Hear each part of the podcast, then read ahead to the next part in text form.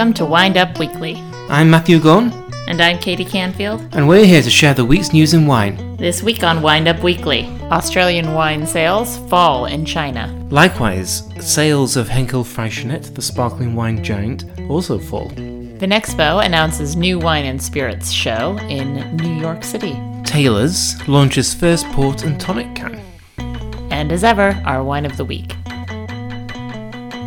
So before we dive into this week's headlines, let's start out with our week in wine. And Matthew, as usual, you have been a tutor, you've been instructing WSET students, and this week's theme was fortified wines. That's right, teaching on Zoom on Saturday to diploma students about Madeira, Vin Doux Naturel, and Rutherglen Muscat, which was a lot of fun. Not quite the same tasting via Zoom as in person. I'm actually going to be tasting in person in a couple of weeks, which I'm really looking forward to.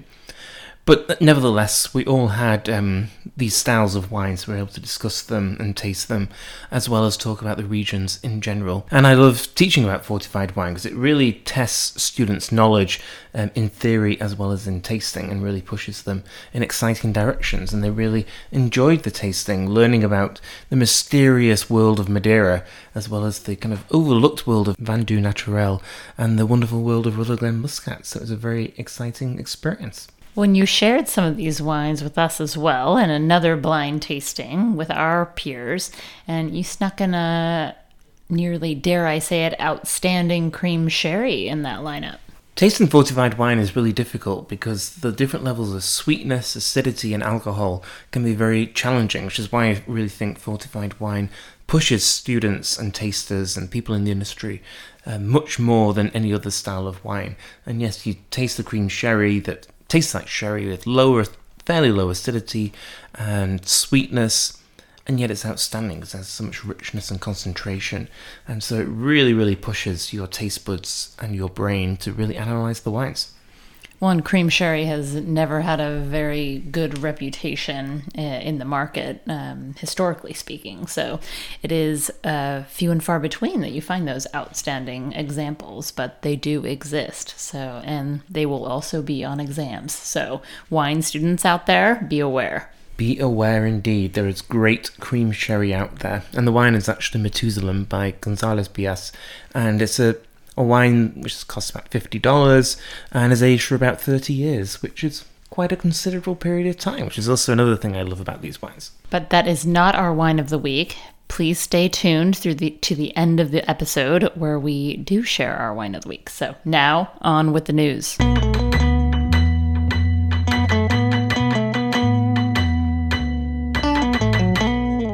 As the pod has reported in the past, late last year, China imposed tariffs on Australian wine of up to 212% as part of an ongoing trade battle between the two countries. This has had a staggering impact on Australian wine, which recent sales figures have confirmed. From December 2020 to March 2021, exports to China fell from 325 million Australian dollars in the same period last year to 12 million Australian dollars. However, exports to other countries rose. In the UK, up by 23% to 710 million Australian dollars, and in the USA by 5% to 628 million Australian dollars. But these sales were not enough to compensate for the drastic decline in exports to China, as overall export figures saw a fall of 4% to 2.77 billion Australian dollars. Those are a lot of Australian dollars lost. Yes, I can see as you were reading that out, trying to convert this into US dollars, and maybe some of our listeners are trying to convert it into Canadian dollars as well as um, pounds and euros. But yes, the percentages, um, perhaps more um, a guide to the different export figures for Australia. I was actually quite surprised that China wasn't as big a market as the UK or the US. So 325 million Australian dollars compared to 710 million Australian dollars for the UK and 628 million Australian dollars for the US. So China not quite as big as I thought it was. So maybe these figures, although they're quite drastic, you know, falling by so much in China, And of course, this means Australia is losing out on an important market that they were really concentrating on. But the US and the UK are clearly still very important to them, so they're not really concentrated in one direction. So they do still have different outlets for their exports. Clearly, and they are capitalizing on them. I will note that uh, Wine Australia is. Um, spearheading a huge marketing push in the USA, they've just announced, and are investing lots of money in that push. So I'm sure we'll see those numbers rise here in the US. Let's hope so. I just uh, signed up to the Wine Connect, their online uh, their online portal, which is all about teaching about Australian wine and getting people in the trade connected. They're really going for the virtual platform as well as the uh, uh the in person platform. Yeah, the Discover Wine Australia is their kind of new educational platform that they've recently launched. And there are a multitude of resources there maps, great varieties, whole PowerPoint presentations that you can download and use as uh, resources to teach about Australian wine. I haven't explored it yet, hence the fact that I didn't know its name properly. But I look forward to really delving in, and I think the fact that you can explore Australian wine from the comfort of your living room or your office while drinking a glass of wine is all to be praised, and I think they're doing a really great job. They are definitely a benchmark for marketing uh, when it comes to these regional trade associations.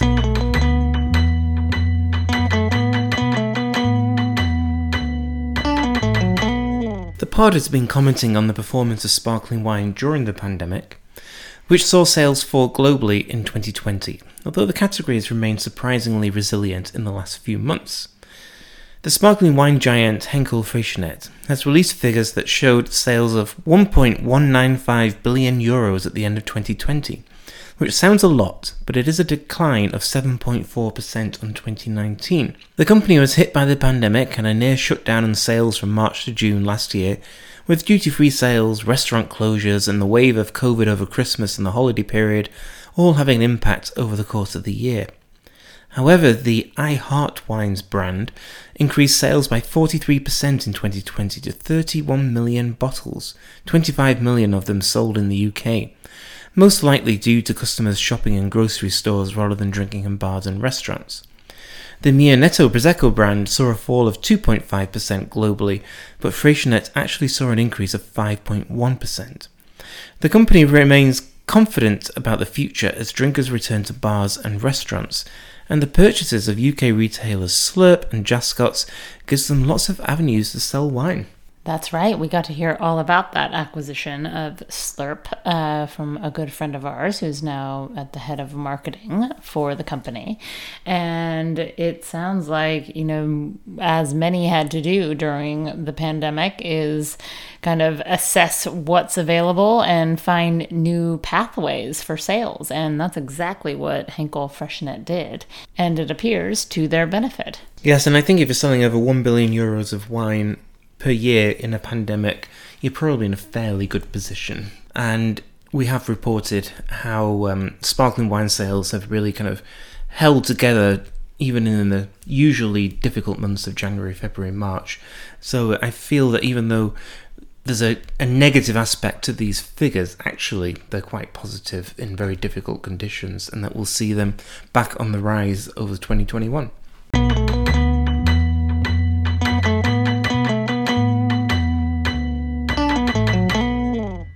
Vinexpo, New York's premier trade show, will be restructured for its 2022 version after being forced to cancel the 2021 exhibition. In 2022, there will be two shows on the 9th and 10th of March. Drinks America, a completely new show, will showcase spirits, ready to drink cocktails, beer, and sake from around the world, while Vinexpo America will concentrate on wine.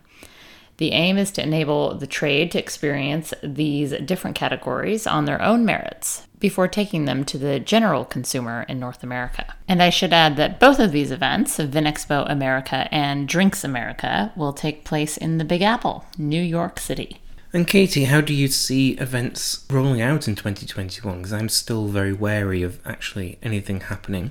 I mean, this has been postponed to 2022 and they're changing the nature of the events. So hopefully or possibly things will be very different when everything reopens and people go into trade events and tasting, quite different from what we were used to before. Well, I don't know how long this has been in the works, but uh, we both know that the US has been uh, quite successful in the rollout of the vaccine. And so perhaps this could have weighed in on their decision to, you know, push things into the US and, and prioritize New York City as as a hub for these events uh, because Europe is not, it's looking a little bit grimmer in, in order to convene in large scale. And this is sort of the predicament that we're in in general. I, I feel that there are two lines of thought here. We have the, the virtual world that is still going strong, that we've cultivated over the last 12 months, and virtual events do well. They have a wide reaching audience, and there's lots to be achieved uh, in that format. And so many companies and many organizations will continue on that front. And then on the other hand, we have the these opportunities to start hosting these in-person events and so many people are are anxious to to get together to to taste wine physically together and talk about it and and so we see a real push towards these in-person events as well so quite frankly it just creates a lot of work for everyone i think in in sort of you know organizing these events hoping that they're going to take place so I do think that uh, much of the world is looking to the U.S. as as an example of you know success in in terms of the vaccine rollout and perhaps being able to host more in person events. But I am not always the optimist here because we do see you know some markets are shutting down, opening up again, and it's it's still sort of the same sort of protocol that we were enduring all of last year. So time will tell.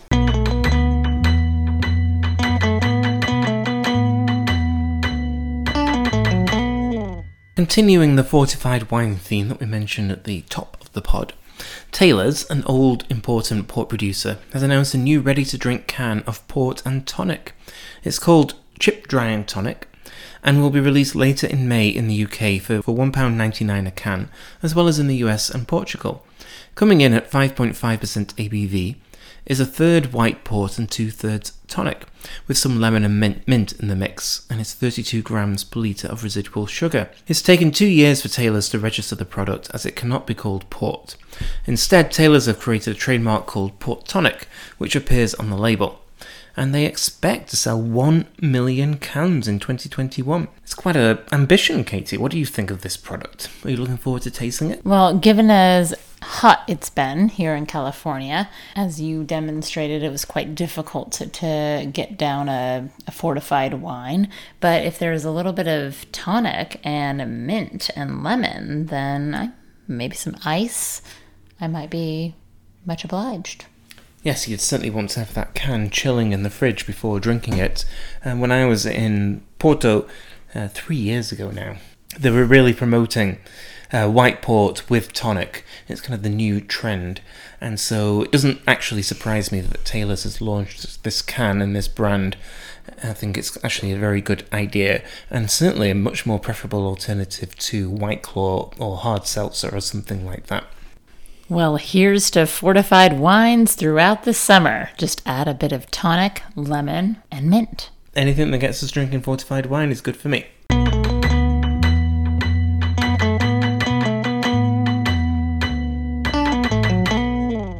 And now for our wine of the week, Katie, which is Domaine Trotereau Cansey 2019.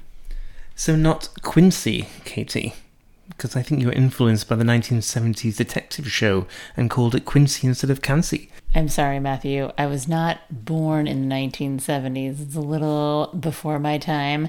I was only influenced by the name of the town, Quincy, which is right outside of Chico, which loyal listeners will know that is my hometown. And is this wine from Chico or anywhere in the environments of Chico? Not at all very far away, in fact. And they probably would also pronounce it Quincy, but it's in France where it's Cancy. And so, where in France is Cancy? I know this. It's right next to Sancerre, our very famed region for Sauvignon Blanc.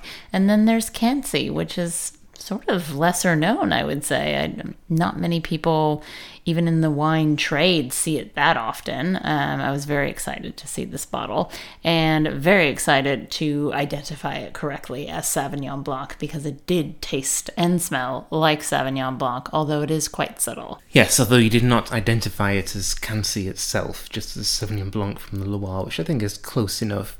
So Cancy is a village which is just west of Sancerre, and just a bit southwest actually, which historically was much more important than Sancerre, but since the 1960s, Sancerre has really kind of risen in its reputation and its importance, and Cancy's kind of got um, left behind.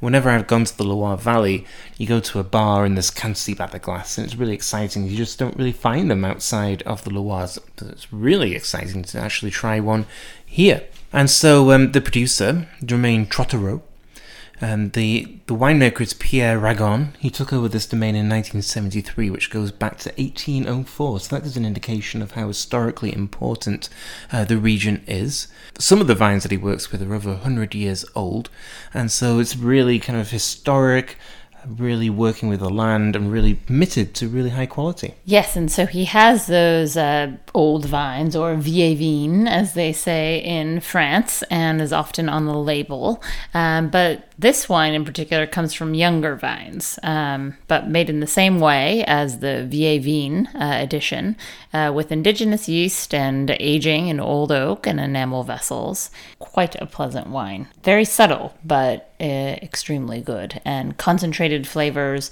uh, still has that really bright aromatics, but at the same time, you know, not that really kind of in your face kind of New Zealand Sauvignon Blanc, but but you can tell it's that grassy, really citrusy, and um, really food friendly, especially with fish. We don't drink Sauvignon Blanc that often, so it's quite pleasant to uh, have this wine, and you enjoyed it quite greatly.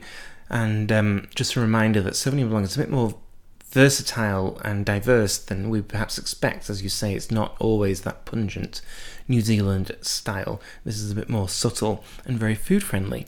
And one fun fact to finish with Cancy was the second French appellation to be formally created after Chateauneuf de Pape. And so we obviously know that Chateauneuf de Pape is one of the most famous wine regions in the world. And here's Cancy, just behind Chateauneuf de Pape. Go Cancy! Cheers to that!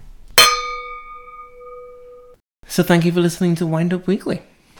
We'll be back in your feed next Wednesday with another wind up.